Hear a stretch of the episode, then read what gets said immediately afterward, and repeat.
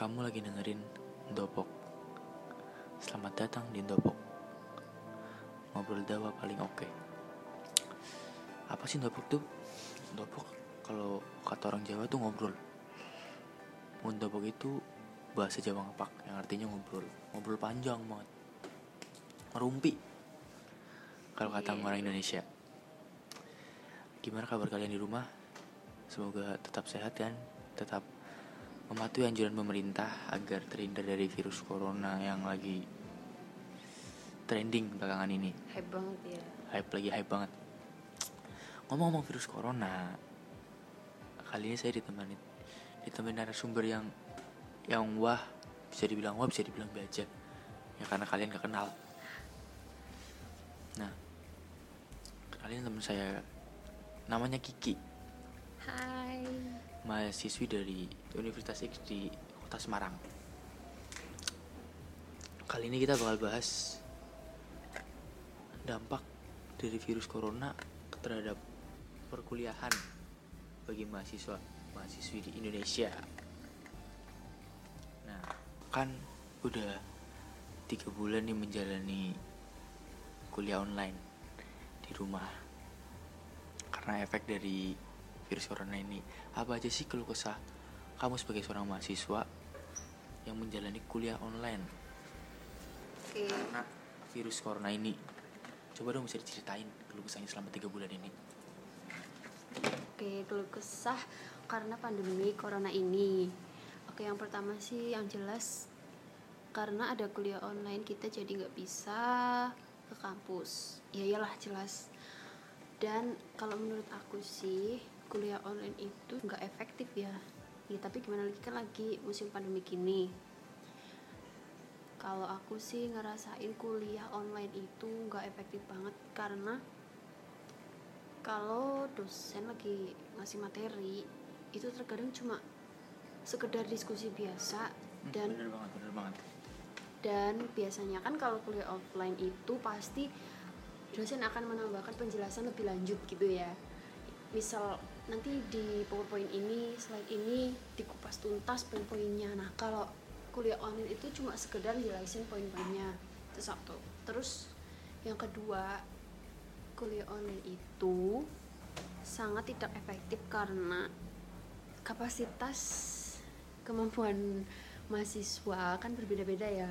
Ada yang dijelasin langsung nyantol. Ada yang nyantolnya lama Ada atau bahkan nyantol. iya ada yang gak nyantol itu paling parah sih guys. Nah itu tuh jadi dampak ter ter ter, ter- apa ya termerugikan karena kuliah online ini. Ya aku sih jujur kadang emang nyantol tapi cuma ya saat kuliah itu nanti kalau udah beberapa hari udah lupa aku kemarin belajar apa ya anjir gitu lupa. Jadi kayak percuma aja gitu loh ibaratnya cuma cumi menuntaskan tanggung jawab tatap muka ya nggak sih? Gugur kewajiban. Ya cuma gugurin kewajiban tapi kita nggak dapat apa-apa gitu. Terus berhubung aku itu anak diploma ya jadi banyak prakteknya. harusnya sih juga- banyak prakteknya harusnya. Kebetulan kita berdua anak vokasi ya guys. Ya jadi anak vokasi. kuliah 80% kuliah kita itu harus praktek Iya. jadi dengan adanya pandemi ini rasanya kuliah kita tuh kayak kurang dapat pengalaman lebih ya sih nggak ada feelnya bagaikan sayur tanpa garam Widih dan bagaikan aku tanpa kamu Au. ya sih bener banget. Karena aku sendiri sih dari mahasiswa kesehatan dan vokasi. nah apalagi kesehatan tuh harus punya praktek kalau jarang Hmm. buat prakteknya terus ketemu pasien Nah, ya itu Bisa dibilang- ya itu karena aku itu basicnya adalah nantinya mau jadi pelayan bagi pasien. Jadi kalau misal aku nggak menemui pasien, ya gimana aku mau bisa ber- bekerja dengan baik gitu kan? Oh iya terus juga kemarin tuh sebenarnya aku tuh lagi praktik kerja lapangan ya di Klaten. Nah pas ada pandemi ini, terus ada surat dari rektorat. Aku ditarik sama pihak kampus dan suruh di rumah aja. Padahal itu praktik kerja lapangan itu salah satu syarat wajib. syarat wajib bagi anak vokasi ya nih karena itu tuh sangat penting banget kalau kita besok kerja beneran di lapangan nah kita dapat pengalaman tuh dari situ. Sedangkan sekarang kita hanya bisa di rumah aja kalaupun ada praktek secara daring itu nggak bakal maksimal karena kita nggak tahu gimana gimananya e, maksudnya nggak megang secara langsung. Oke lah kalau teori mungkin bisa dikejar bisa diperdalam. Tapi kalau praktek secara daring itu menurut aku nggak banget. Oh iya terus juga teori pun kalau misal teorinya nggak mudeng ya sama aja. Eh mudeng itu apa ya tahu nggak ya? Paham. Paham kalau nggak paham ya praktiknya pasti nggak akan paham juga gitu sih. Terus apalagi ya? Oh masalah semua orang. Kuliah online menyebabkan kuota sekarat yes. Ya sih? Benar benar benar benar ya apalagi kalau kan semua nggak nggak semua mahasiswa mahasiswa itu tinggalnya di perkotaan besar yang Hmm. Banyak yang yang jaringan Iya. internetnya bagus lalu punya ada wifi di rumah nggak Mm. semua mahasiswa seperti itu Iya, aku juga ngerasain banget sih. Aku kan tinggal di desa ya, guys. Jadi sinyal itu sangat-sangat susah apalagi kalau kuliahnya yang model-model Zoom, Google Meet. Itu kan harus bener-bener apa ya? Video call. Video call gitu ya. Sedangkan sinyalku tuh susah. Ada chat masuk aja itu aku udah bersyukur, guys. Oke. Ups, maaf. Iklan ya, guys. Terus juga sampai temanku ada yang bela-belain ke sawah ya nggak ke sawah sih ke tempat yang terbuka gitu yang jauh dari rumahnya buat demi kuliah online ya gitulah tapi ya mungkin mahasiswa banyak yang apa namanya merasakan susahnya kuliah online dan ya jelas nggak cuma aku sih semua mahasiswa kayaknya oh iya Niki semenjak ada kuliah daring banyak cuitan mahasiswa yang mengeluh tentang borosnya kuota internet. Bukan cuma cuitan sih kemarin aku juga baca di artikel-artikel di platform-platform sosial media juga di Facebook di Instagram.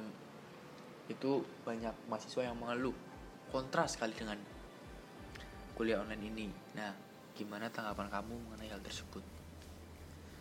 Iya sih emang menurut aku juga ya karena banyak yang kontra itu disebabkan oleh kurang efektifnya kuliah online tersebut.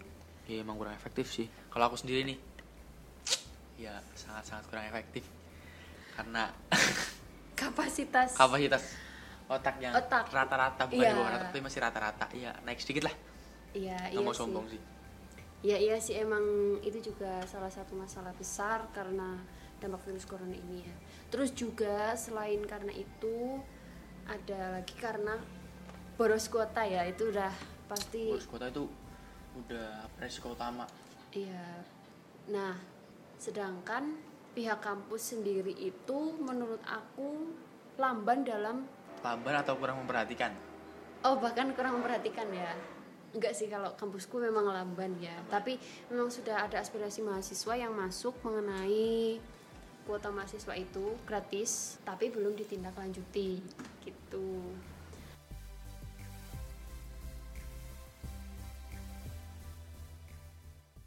Seharusnya sih kampus-kampus itu cepat ya dalam menanggapi masalah tentang kuota tersebut. Karena itu kan menunjang kuliah online juga. Dan karena kita itu kan kuliahnya online nggak offline jadi kita tuh nggak pakai sarana prasarana yang ada di kampus. Boleh dong kalau uang UKT atau apa pun itu dialihkan jadi dana kota ya nggak sih nah ini nih bener banget yang kayak gini mungkin semua mahasiswa yang protes komplain mengeluh itu berpikiran seperti itu kenapa Iya. dana UKT gak dialokasikan untuk pembagian kuota internet kepada Iya. peserta didiknya. Nah, mu- mungkin kalau menurut aku itu bukan, tapi belum, karena prosesnya juga nggak cepet ngurusin kayak gitu dan nggak mudah juga sih. Tapi mahasiswa boleh ngasih aspirasi. Kemarin ada lagi nih dengar dengar apa namanya cerita-cerita dari anak-anak satu jurusan yang cari-cari kuota gratis itu caranya di mana di universitasnya itu katanya malah di universitasnya dia ini yang dapat kuota gratis itu cuma yang anak bidik misi Oh. Kalau itu sih terus terang aku kurang tahu ya karena di kampus aku itu nggak ada bidik misi jadi semuanya rata. Tapi ya kalau kayak gitu tuh yang nggak adil lah. Emang yang mau belajar anak bidik misi doang. Kan kita juga yang non bidik misi pastinya butuh banget. Apalagi kalau bidik misi itu kan ya kayaknya udah jelas pinter ya ya nggak sih kita tuh butuh juga gitu nah itu nggak boleh sih kalau kayak gitu harus disamaratakan karena semua mahasiswa ya sama karena mau belajar semuanya bayar UKT iya semuanya bayar UKT eh bidik misi bayar UKT tapi kan kalau cuma yang dapat bidik misi sedangkan yang bayar UKT tidak mendapatkan kuota gratis Iya, apakah itu sih. adil? Itu nggak adil banget sih. Nggak adil banget sih. Harusnya pihak kampus lebih kita bayar UKT di bidik misi apa-apa. Yang penting kita sama-sama merasakan. Fasilitas fa- menerima yang- fasilitas yang sama. Mm-mm, iya kita berhak menerima fasilitas yang sama.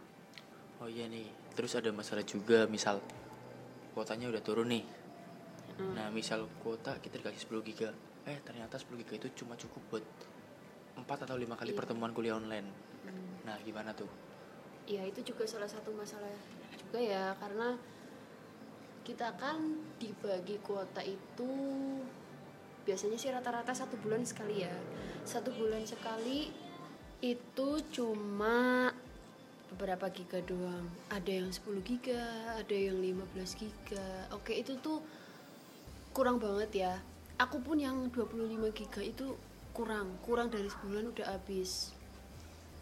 Orang kalau satu hari aja bisa satu setengah giga bahkan dua giga ya itu sangat sangat kurang. Tapi ya alhamdulillah sih masih bisa ngerasain kuota gratis walaupun cuma segitu.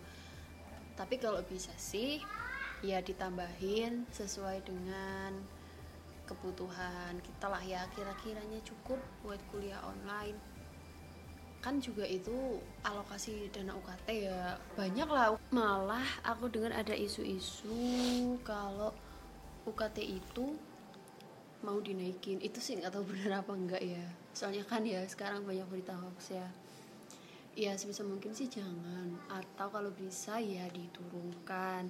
Karena oh kan di- itu kalau diturunin itu udah seharusnya semestinya bukan seharusnya Hmm. semestinya alangkah baiknya seperti itu. Mm-mm. karena apa? Karena kita juga nggak merasakan kuliah secara langsung secara tatap tatap muka face to face. Nanti apalagi kan kita kuliahnya kuliah online. Jadi mungkin menurut aku biaya untuk kuliah online itu jauh lebih rendah daripada biaya biaya kuliah secara langsung secara offline. Iya terus juga kan pendapatan orang tua kita pastinya kan beda-beda akan semua beda-beda nggak sama. Heeh, beda-beda nggak sama dan pastinya berkurang di musim pandemi ini. Bahkan ada yang mungkin kehilangan pekerjaannya. Nggak semua nggak semua orang tua kita itu punya gaji tetap Mm-mm. dan mampu. Mm-mm.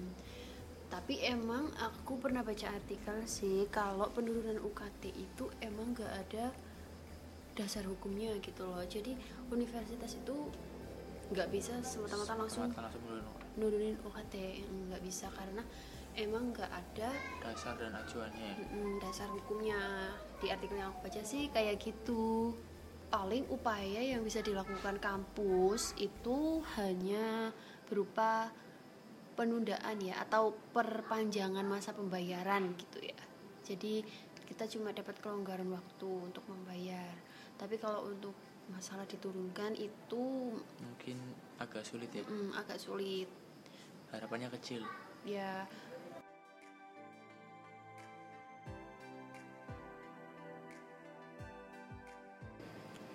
jadi itu keluh kesah mahasiswa dalam menjalani kuliah online selama hampir tiga bulan ini.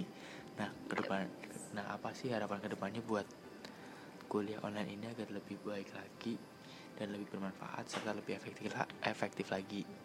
Bisa disampaikan ke teman-teman yang dengerin ini nih. Oke, kalau menurut aku harapannya yang jelas satu untuk masalah subsidi kuota itu penting banget karena itu salah satu penunjang utama kita bisa kuliah online. karena kan sudah dibilang nggak semua mahasiswa itu ada wifi ya di rumahnya. Terus juga jarang ya ada juga yang punya HP Android. Mungkin ada ya sih. mungkin ada. Ya. Kecil. Terus belum lagi nanti masalah lainnya kayak susah sinyal dan yang lain-lain. Nah, jadi subsidi kuota mohon diberikan dengan sesuai kebutuhan kita sebagai mahasiswa, jangan cuma yang penting udah kasih subsidi kuota. Berikutnya masalah UKT sebisa mungkin sih diturunkan itu sangat lebih baik. Atau ya kalau misal ada perpanjangan juga harus dengan jangka waktu yang kita benar-benar mampu untuk membayarnya. Ya udah sih mungkin itu aja harapan dari aku. Semoga kita selalu diberikan semangat dan kesehatan. Semoga pandemi ini cepat berlalu.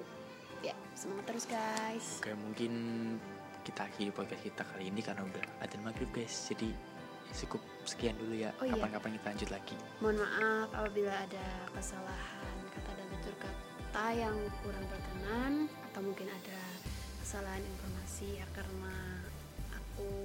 manusia biasa yang pastinya banyak salah dan belum banyak pengalaman. wabillahi taufiq wal hidayah assalamualaikum warahmatullahi wabarakatuh